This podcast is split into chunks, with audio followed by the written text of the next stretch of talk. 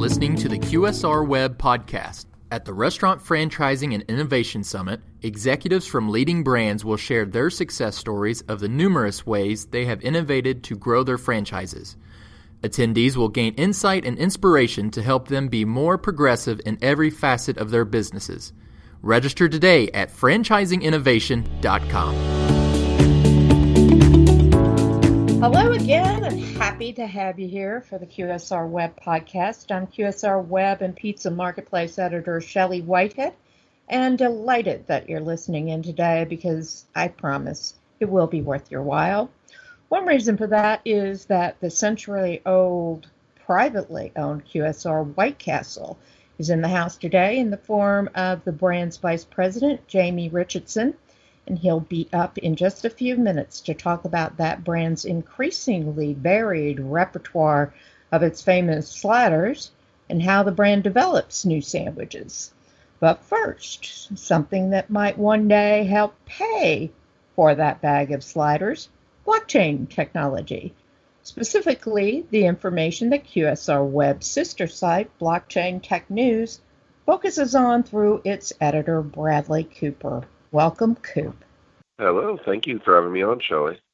My pleasure. And man, oh man, has this ever been a topic of food industry interest over the last few years? So, why is that? And for those who still haven't figured it all out, what is blockchain? Well, I think um, everyone wants to be on the cutting edge and everyone wants the next coolest thing. And with blockchain specifically, blockchain essentially is a decentralized ledger. So you can think of it almost in very simple terms as like a database that isn't controlled by one person, it's controlled by multiple people. And essentially, blockchain's first use case was with Bitcoin to be able to record Bitcoin transactions. But it has since expanded since then to things like, you know, looking at supply chain management or um, smart contracts or things like that. So that's blockchain in the very basic. Awesome. So, why is a digital ledger like this such a big deal for restaurant payment and even restaurant operation overall? Well, the first thing that restaurants might use it for is something like uh, loyalty payments. So, just being able to really easily push tokens for people that they can use, say, to like redeem a burger or something like that. But one area I think is even bigger is in the issue of supply chain management. I'm sure you're aware that there's been many outbreaks, especially with romaine lettuce. Well, blockchain gives a solution for that because with supply chain management, you can track where a particular piece of lettuce or piece of meat where it came from, where it went from there, so that way you can instantly identify if there, in the event of an outbreak, which strand is the real problem, and you can isolate that. That would have, uh, I'm sure the um, FDA would have appreciated that during the, oh, yeah. the outbreaks recently. You know, but but I have to tell you, there seems to be a lot of fear, or maybe it's suspicion among more luddite consumers like yours truly. Does that trigger some hesitancy around the acceptance of virtual currencies and blockchain in general usage with restaurateurs? And, and if so, how's the blockchain industry addressing that? Certainly, that is a big problem. Um, there's just not a whole lot of understanding of what blockchain is, or there might be misconceptions where people think it's primarily used for criminal activity, or it's primarily used by like um, fraudsters looking to make a quick buck. I think the way the blockchain industry is trying to address it right now is through two ways. Number one, they're trying to work with governments to try to develop some common sense regulations just so they and other industries just know where they stand. And another way they're trying to do that is just through education. Just how can we make this simpler for people? And also, how can they attract new talent to the blockchain industry so they have the manpower to do this? That makes sense. Um, kind of going at it from from all directions. Um, I guess since you're the pro on this, if you had to tell a restaurateur the top three reasons he or she would would or should check out blockchain and even virtual currencies, what would those be? I think the the first one is obviously for supply chain management, as I mentioned, just the ability to examine where your products come from. The second one is to use it as like a loyalty payment sort of thing, like with making your own token, just to sort of, you know, get your brand out there and do a really great campaign. For example, um, Oscar Mayer did a campaign a while back where they offered bacon coins where people could redeem those to get free bacon. So just something like that is just a really nice little marketing tool. The third one I'd say is just um, maybe more related to something like identity management with blockchain is interesting because you can sort of confirm who is someone's identity on the blockchain or something someone's made. So you could use that, say, for example, if you wanted to confirm customers' identity, if they're trying to access a profile, and you could use that for like maybe if the restaurant wanted push out some of their branded images, they want to make sure that no one stole it, so they can have it registered on the blockchain. Just little mm-hmm. things like that. Well, that's that's a big thing. Um, that's something I'd never thought about. Um, you know, I guess on the flip side of that, what would you warn restaurateurs about up front as they begin to plunge into blockchain? Warning: This is still an infant industry, so you need to be careful about like who you decide to partner with, because obviously there are some businesses that are just in it for the short-term gain so you need to be careful, especially with who you're doing business with, and you also need to make sure you do your research beforehand of how exactly do I want to use this. And also just to keep in mind, as I said before, it's still an infant industry, so you're not going to get a huge, huge product right from the get-go. Yeah, it's kind of the plight of the early adopter, isn't it? Um, to mm. to kind of have to take on. Well, it, it it seems to me you you've just come up with a report you've been working on regarding restaurants and blockchain. That might go a long way toward helping educate people a little bit. Tell us about that. Well, sure. Well, actually, I just wanted to talk a little bit about actually one report I did a while back that talks about identity management. So there was this company that put in like displays in their restrooms, especially for restaurants. And those displays would show ads when people would go to wash their hands, and then the impressions of those ads would be recorded on the blockchain. So make sure someone actually turned on the sink and someone actually got the ad. So that could be useful for restaurants, maybe if they want to push out their loyalty campaigns or want to push a new product.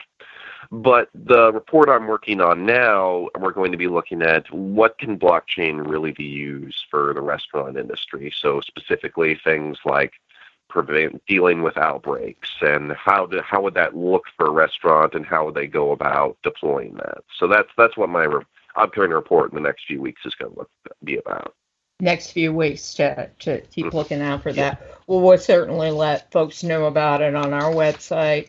And um, I know you will let folks know about it on yours. I want to yes. thank you so much for stopping in.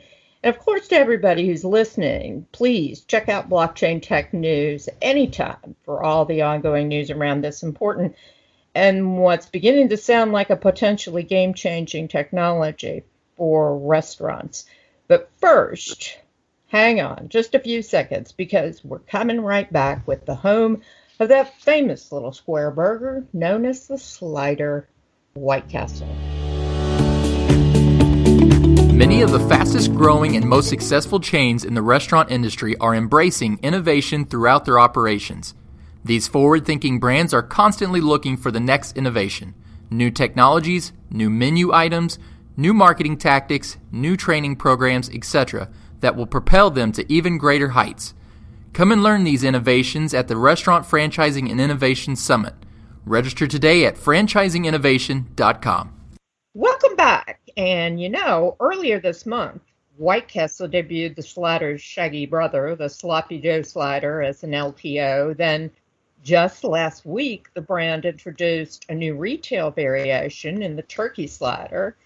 And those are just two of the rotating and expanding cast of slider characters that this long time and really humble brand in a palatial abode has developed to capture the infinitely changing taste of the U.S. consumer.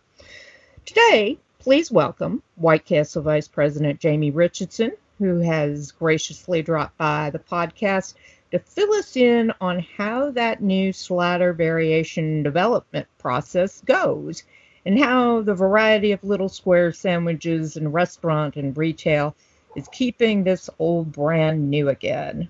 Welcome, Jamie. Well, thank you. I'm happy to be here. We're delighted to have you. So, first off, how many slider variations are there at the moment? And when did the brand first start sliding off new takes on its original?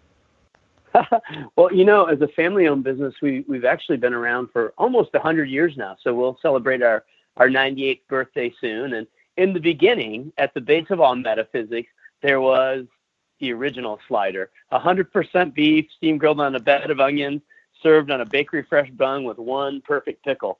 And, you know, as time has gone on, I mean, today, if you were to go to our order online menu or look at our mobile app, we've got 15 sliders that, that are there as possibilities. And candidly, you know, the variations are unlimited because if you want to put uh, smoky cheddar uh, on that sandwich. Heck, we don't care if you put it on your uh, uh, breakfast waffle slider. That sounds good to us. So uh, there's really a multiplier there. But uh, we've just had a lot of fun with it, and and so much of it has come from the realization as we transitioned from third generation of ownership to fourth generation of ownership that we were no longer a hamburger company. That was always going to be part of who we are. But more importantly, we're now a slider company. And I think that shaped a lot of our menu development as well you almost uh, you invented the word so you almost we, had to delineate between luge as a slider and slider as a slider yeah i'll tell you we love our partnership with usa luge they're they're incredible uh, friends and great partners and turns out luge athletes are called sliders and so hey you know from that uh, from that point of origin we've become fast friends ever since uh, we help them recruit the new and hopefully future olympians uh, each year they go around city to city all summer long and and look for uh, youngsters who might have a, an aptitude for luge. And uh, so it's been a great experience. Yeah, that's neat. Um, you know, when you were talking about all the slider variations, I was thinking it must be kind of like walking a tightrope to both stay true to the age old slider that kind of made you while also meeting the needs of uh, what's becoming an increasingly sophisticated American QSR diner. So I'm wondering how you mind that balance when creating new variations, particularly in a hundred year old brand. That's a great question. I think so much of it is about being true to our guiding principles that our founder, Billy Ingram, had in mind when he started White Castle. And, you know, you go back way to 1921, Billy really believed in the idea that every family deserves a night off, that every family deserves the opportunity to dine out in a restaurant and have hot and tasty, affordable food. So no matter whatever income level you might be at, but that was something that everybody should be able to enjoy. So right from the beginning, it was about providing great taste at an affordable price. And I think that's the governing principle we have still today in terms of finding those one of a kind distinctive sandwiches you can't get anywhere else that are incredibly tasty but along the way, um, offer them uh, uh, for great value. Uh, we have a great partnership with Impossible Foods, and we sell the Impossible Slider, which is a plant-based protein sandwich. Uh, looks like beef, sizzles like beef, tastes like beef. We sell that for $1.99. Uh, you know, some of our brothers and sisters uh, in the in the restaurant industry sell a similar sandwich, but but it's twelve dollars or thirteen dollars. So for us, I think it's about providing great value and accessibility, but not sacrificing quality or great taste. How do you um, test all those new variations and and what's the key to whether you add a new slider or even a side item or dessert when it comes to those initial customer impressions, aside, of course, from great taste? What are you looking for? Yeah, yeah. Well, when you ask that question, how do how do we test those? Uh, very carefully. I have to be a little cautious. I know you have great listenership, and I know all of our competitors are listening right now. So, uh, I, but I won't be guarded. I'll just share that we really do begin and start with the customer in terms of And, and like uh, a lot of good product development uh, processes, we've got better over, at it over time. Uh, you know, we started in 1921. Our first new product in our history. Um, it was hotly debated and hotly contested. But uh, 41 years into it, in 1962, we added a slice of cheese to the burger. So, so uh, to, wow. to gear up and ramp up like we have over the last five to seven years has been amazing and fun to watch. And the process is really focused on knowing what we're good at uh, and knowing what people are looking for. Uh, you know, for instance, our sandwiches uh, are all served on buns we make in our own bakeries. Uh, we're proud of that. You know, we had a record year for bun production last year. That's kind of fun to say. Um, but uh, uh, along the way, uh, uh, that guides us as well in terms of knowing, wow, on that two by two inch platform, you know, we, we don't mind having smaller size sandwiches because we think that provides our customers and future friends the chance to sample. And so you're not all in. You, you know, if you buy a sandwich and boy, I didn't didn't know uh, that that wasn't the taste I was looking for. You can enjoy another sandwich without ruining the evening. So we just had a blast uh, listening to customers, asking good questions, hopefully, and then uh, letting those responses guide us. You know, I'm going to change the subject a, a tiny bit and to address kind of like this increasingly green world that we're living in. White Castle has not only introduced its veggie slider like five years ago, then the Impossible slider and the approved Impossible slider, but what about straight salad or some other type of vegetable offering? Will you go that direction? Uh, you know, I think for us, um, listening to our customers around sustainability has been an important focus. And most importantly, we've listened to our team members. So internally, one of our fourth generation family members, Shannon Tolliver, leads our efforts around animal welfare policies and sustainability. And um, that's part of our, our thought process in terms of being really mindful about the triple bottom line. And I mentioned our bakeries a moment ago uh, where we make our own buns.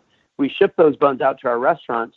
We break down the cartons that the buns ship in, send them back to the bakery. And every time you see one of those bun boxes, it's got a little dot on it. And it's not uncommon to see a, a, a bun box that's been used 35, 40 times. So I think that thriftiness is, is a place and space that we believe in. With regard to menu development, uh, that's that is really as much a response to um, customer demand, and there was an ache for great tasting veggie sliders that could be available um, in the fast food arena. And our partnership with Dr. Praeger's has been profound and good and helped us uh, get started in that arena over four years ago. And our new partnership uh, uh, with Impossible Foods has been similar. I don't know if it leads to salads or not. Um, I think anything's possible. Right now, we're pretty thrilled with uh, the menu we have and, and how customers are responding. Yeah, I, how are those Impossible Slider sales going, by the way?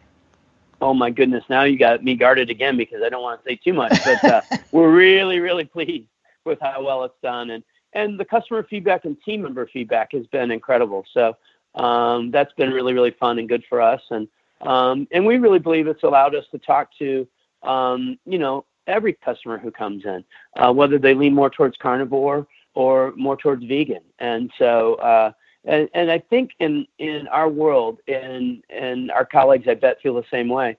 You know, it's not always a single decision that it's kind of a, you know, people like to, to spend time together and they come to our restaurants spending time together. And we don't want to miss that chance for that visit because one person in the car doesn't have something on the menu they can crave too. So in that regard, it's been a, a incredibly successful and candidly on all measures, it's been uh, very successful. I guess it excites the people working at the restaurant too to have something a little different.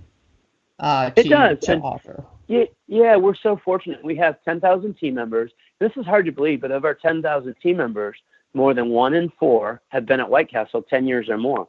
So we've got we we've got the best focus group ever. Uh, just asking our team members good questions and, and seeing what they want to share with us. Another really fun thing about our, our operations leadership of our top 450 restaurant operations leaders, 442 of those individuals started behind the counter at White Castle in an hourly role. Uh, we love the cow. eight who didn't.